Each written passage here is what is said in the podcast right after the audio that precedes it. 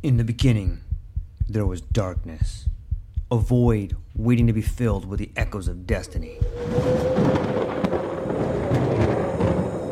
From the depths of time, legends emerged. Heroes forged in the fires of adversity, their stories etched in the fabric of eternity. Through the sands of ancient deserts, across the vast expanse of galaxies, and amidst the tumultuous waves of the ocean, their journeys began. But amidst the chaos, there arose a whisper, a call to action, a beacon of hope. Now, as the world holds its breath, a new tale unfolds, a story of courage, of triumph against all odds. Join us as we delve into the depths of imagination, as we embark on a journey beyond the realms of possibility. For in every tale lies a lesson. In every legend, a truth waiting to be discovered. This is not just a podcast. This is an odyssey, a quest for knowledge, a quest for inspiration, a quest for the very essence of what it means to be human. Welcome, dear listeners, to a world of infinite possibilities. Welcome, dear listeners, to the True Life Podcast.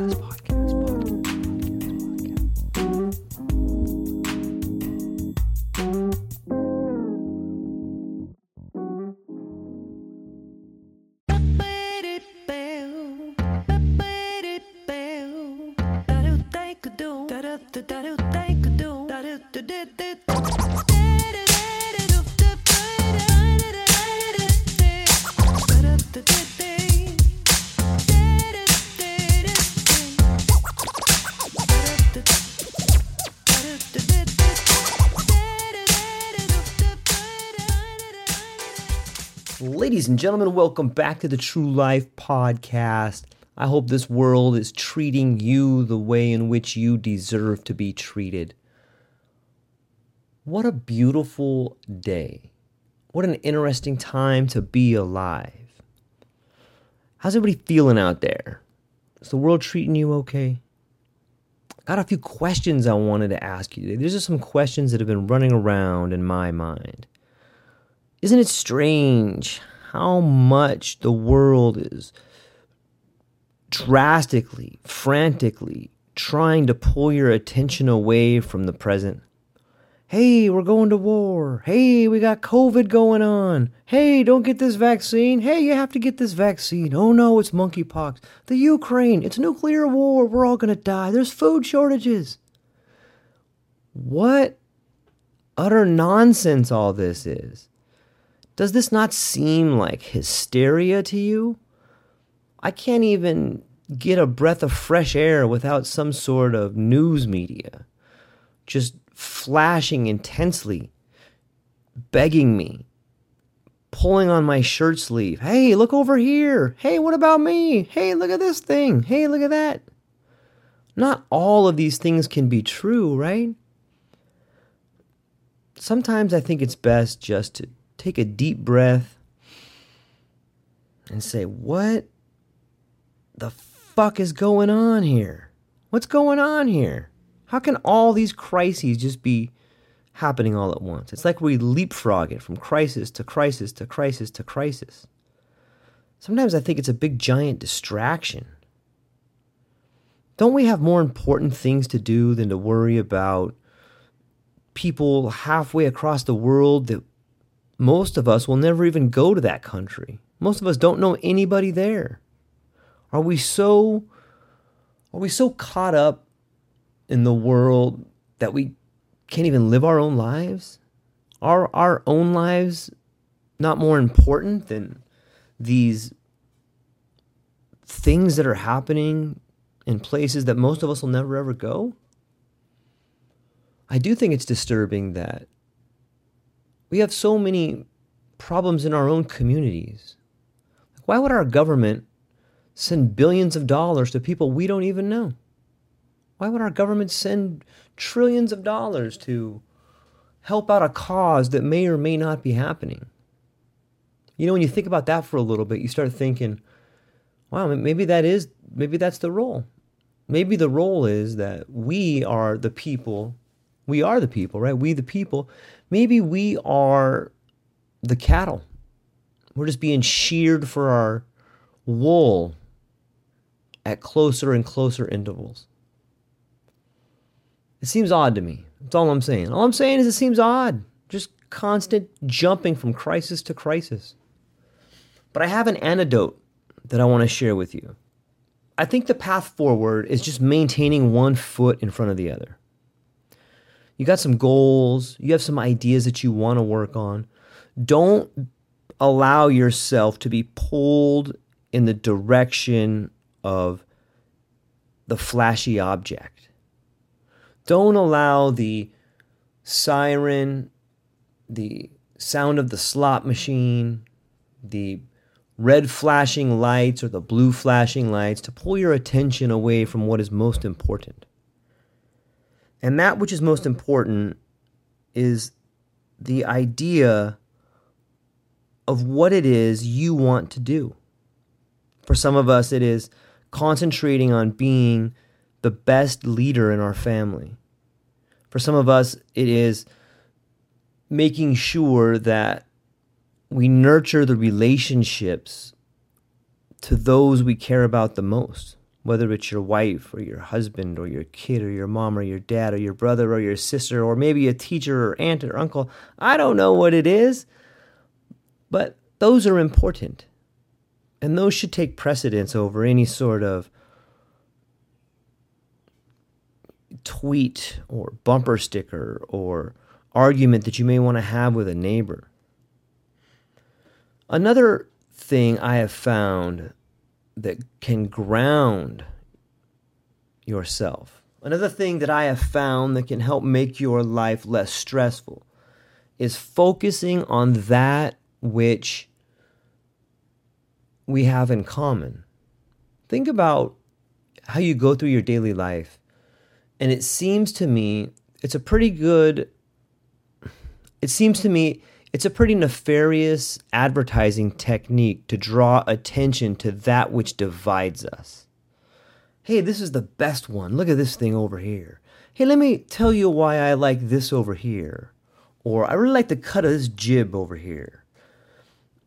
We're so focused on the little nuances, or even if they're made up nuances, we're so focused on that which divides us because there's a premium on being unique.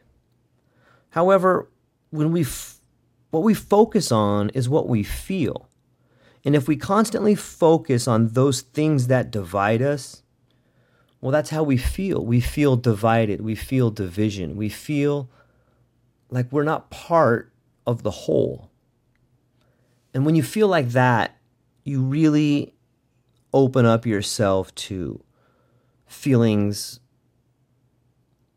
that are less than positive, right? That's where the feeling of being alone comes in.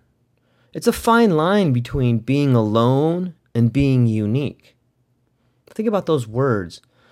Wow, this one's really unique. Well, what does that mean? Well, if it's unique, there's not a whole lot of them.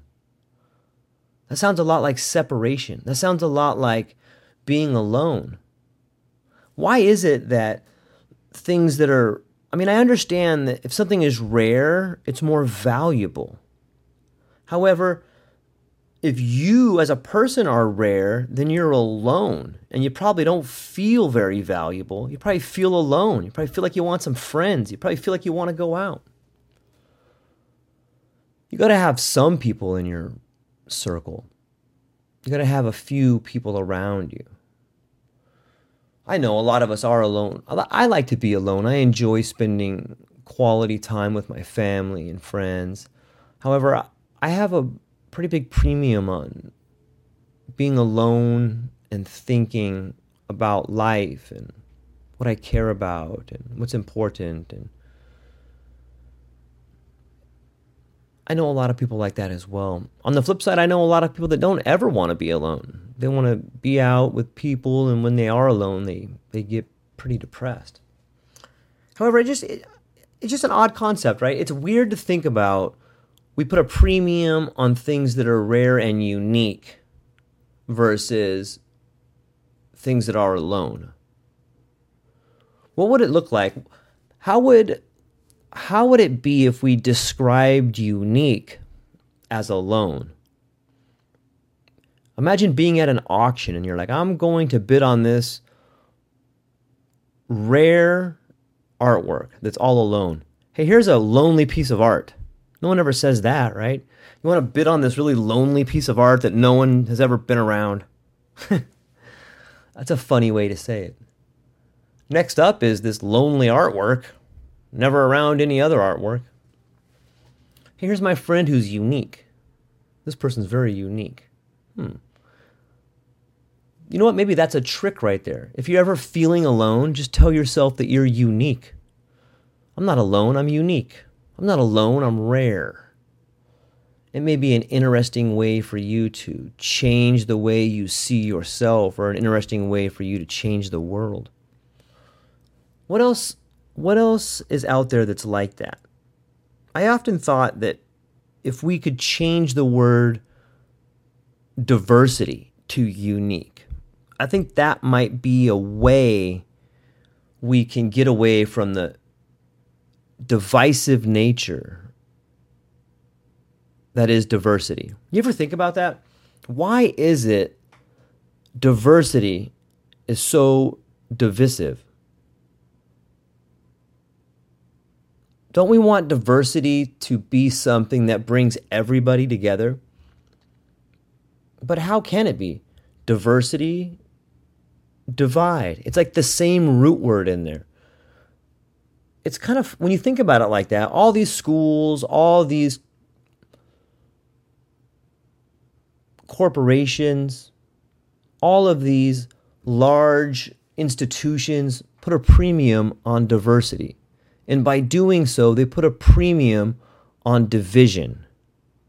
Well, how can you get stuff done if you're always divided? Do you think that is something that people thought about? You think it's a plan to be divisive? You think diversity is divisive?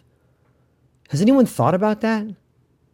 What if diversity by nature is divisive? How the fuck are we supposed to get anything done? All right, everybody gather around. I want these 5 people that hate each other just to sit in this group and talk about why each of the other individuals are awesome. That's not going to happen. There's deep-seated anger. You know what I mean? Like, I get it. Different people have different ideas, and if they can come together, maybe they can make something awesome. But that doesn't seem to be what diversity does. So what if we just said, we want to bring together groups of unique people. See, then you take away all the emotionally charged baggage. You want to have a focus group? Have a unique focus group where you can get dynamic people together to work together to come up with different ideas. So you can get unique people from different backgrounds that want to work together to make things better. However, as soon as you put the word diversity in there, now all of a sudden you've taken away the ability to select for uniqueness. You have put a label on there that says, give me someone from group A, group B, group C, group D. Where if you just said, let's bring in this unique group of people, that gives you much more room to be imaginative. That gives you much more room to find the dynamic connection between people. And I think that's what's missing from diversity is the dynamism. There's no dynamism in diversity. There is only forced participation. And that is a huge problem. We could change the world just by changing the language we use. We can change the world by changing the chemistry between us, and that is done with language. It's done by choosing the labels that we labor under. I think it's something that you can do in your life, whether you're rare or unique, whether you're diverse or unique, whether you see the world in a way that is full of opportunities, or you see us going into a recession. You see, far too many people allow I'm just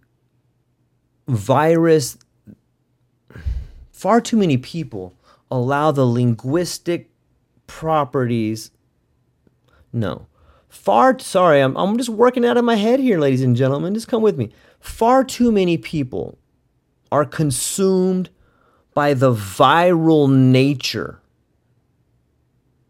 of language.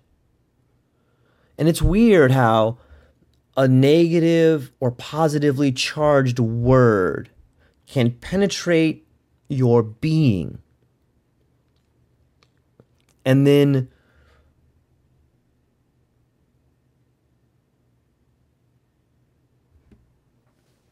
become contagious to other parts of your thinking.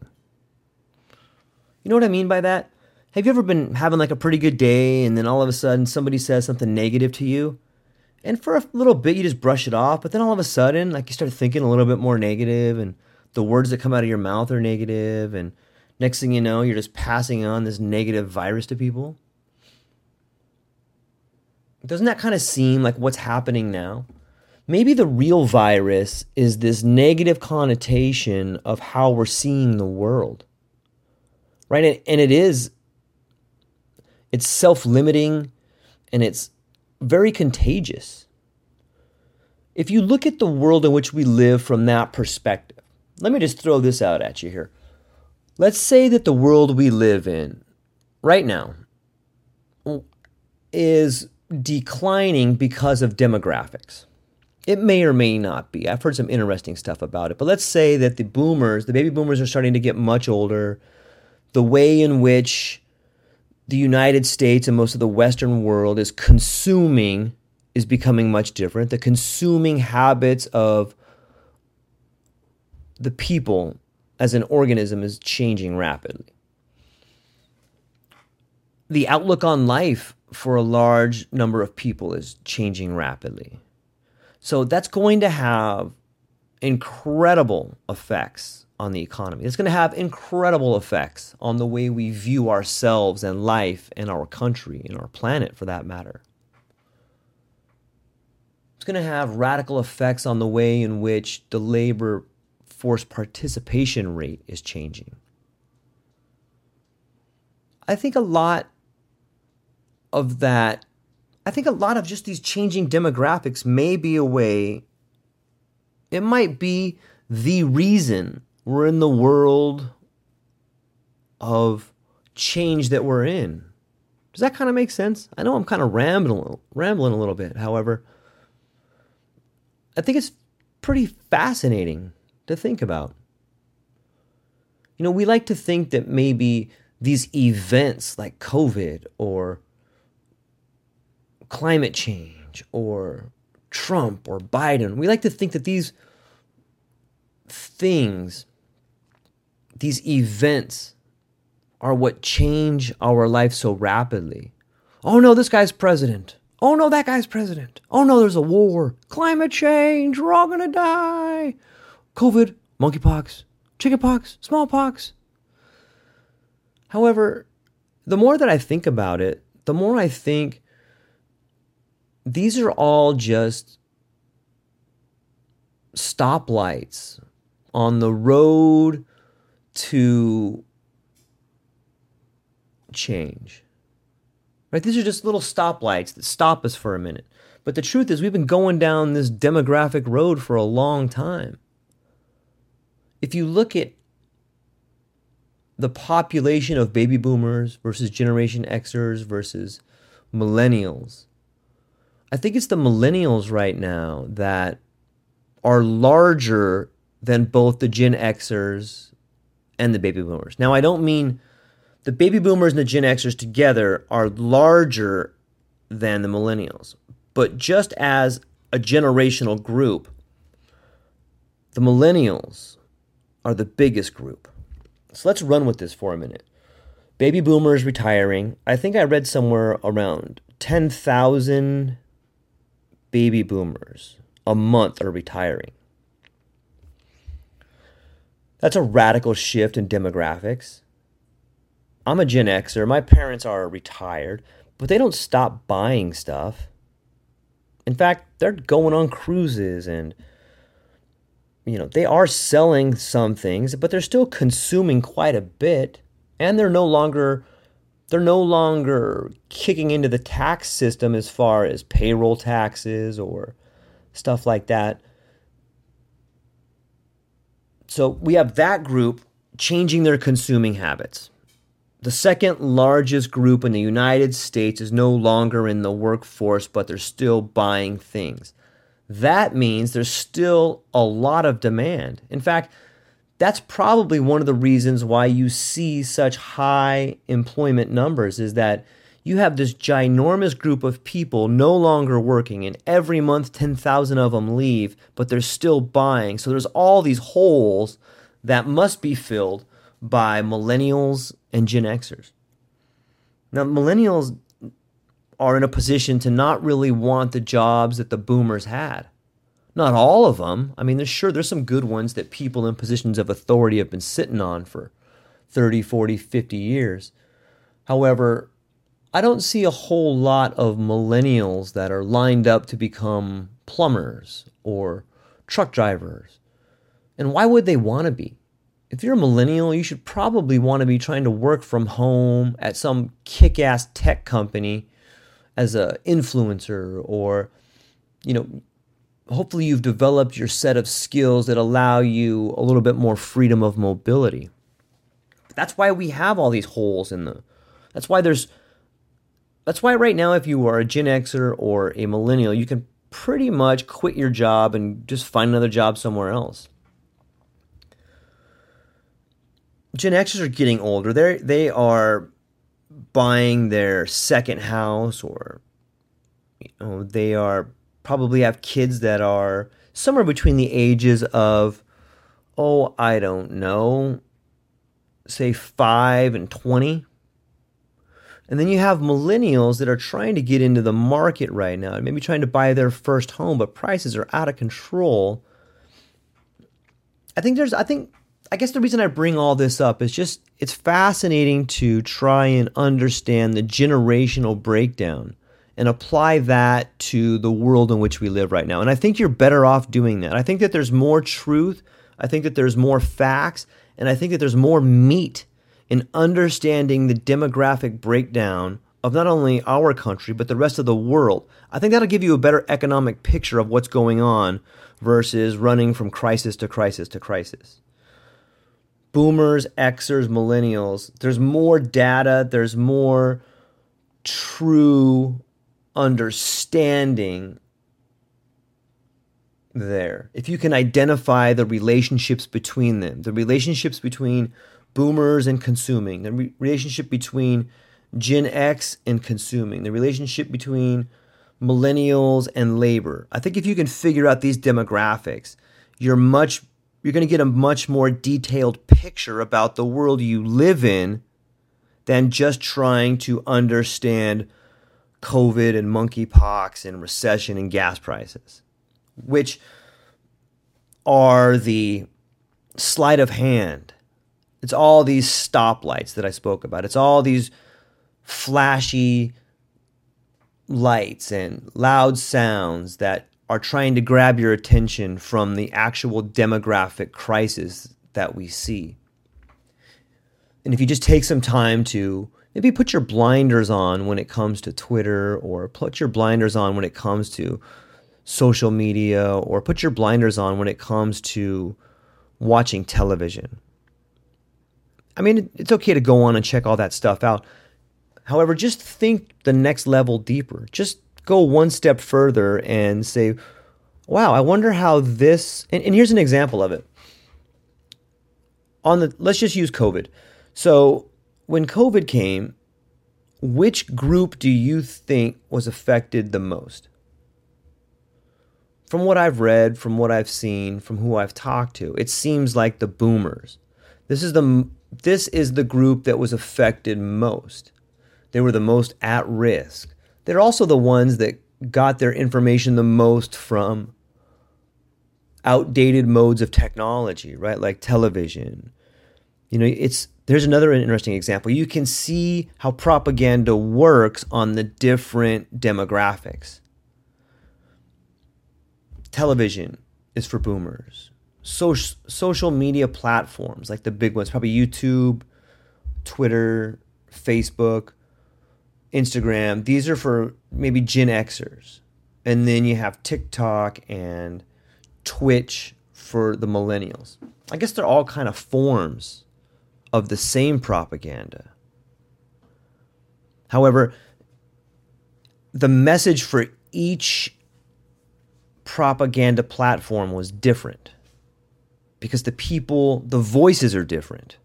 The voices for each mode are different. And so you can kind of break it down like that. It's fascinating to think about, right? Especially if you can pull yourself out of the labels. For a minute, just forget if you're a boomer, an Xer, or a millennial. Forget about where you stand in the demographics and try to see it from a third-person point of view. Just try to see it as a bystander from the outside. This group gets fed this meal. This group gets fed this meal. And this group gets fed this meal. I know it's kind of, I don't know, I guess it's kind of sad to look at it from the point of view of groups of animals. And I don't really want to make that comparison, but I think it's okay to think about it from three different demographics being fed three different diets. Actually, that's a pretty good way to look at it. Three groups being fed three different diets. How do they develop? How are they the same? How are they different? How do they interact with each other? That's a great way to look at it. And if you do that, I think you can take out the binge factors or the crazy factors. You know what I mean by that? You can stay away from the emotionally supercharged rhetoric if you can stand on the outside and see the groups grazing on different diets. And if you do that, you'll be able to compare and contrast what's happening. Interesting thoughts, right? Well, that's what I got for today, ladies and gentlemen. Think about the world you live in from a different point of view.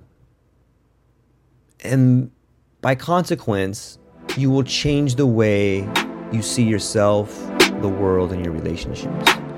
I love you. That's all we got for today. Let's get up and get at 'em. Aloha.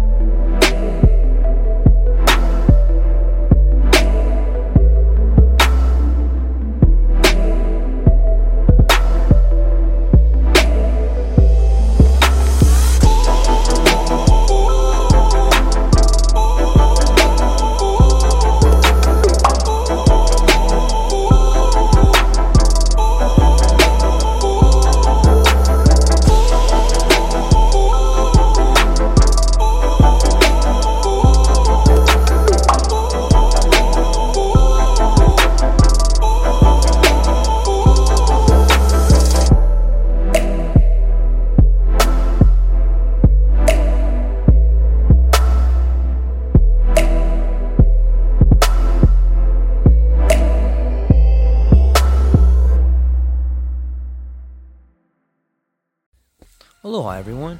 Thanks for taking a moment to hang out with me in the True Life Podcast. I truly appreciate it. If you're taking some time to listen to this, whether it's your first podcast with me or you've been with me the whole way, I truly want to say thank you from the bottom of my heart. Additionally, I would like to try to inspire everyone.